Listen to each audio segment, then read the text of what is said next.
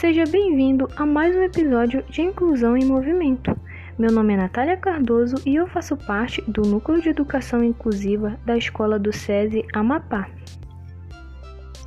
Hoje iremos aprender um esporte chamado alvo nos cones. Para início, separe cones e arcos, ou seja, bambolês, que você tenha na escola.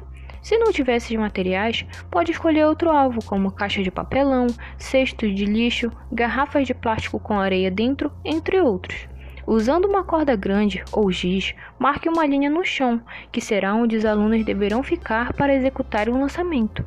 Coloque os cones ou outro alvo a certa distância diante da linha. Disponha os alunos em colunas de acordo com a quantidade de materiais disponível, em frente aos cones atrás da linha demarcada. O primeiro da coluna deverá lançar o arco, tentando fazer com que este envolva o cone sem derrubá-lo. Logo após o lançamento, deverá pegar o arco, passar para o próximo colega da coluna e ir para o final dela. Possibilite que repitam várias vezes a atividade. Espero que tenham gostado e até mais!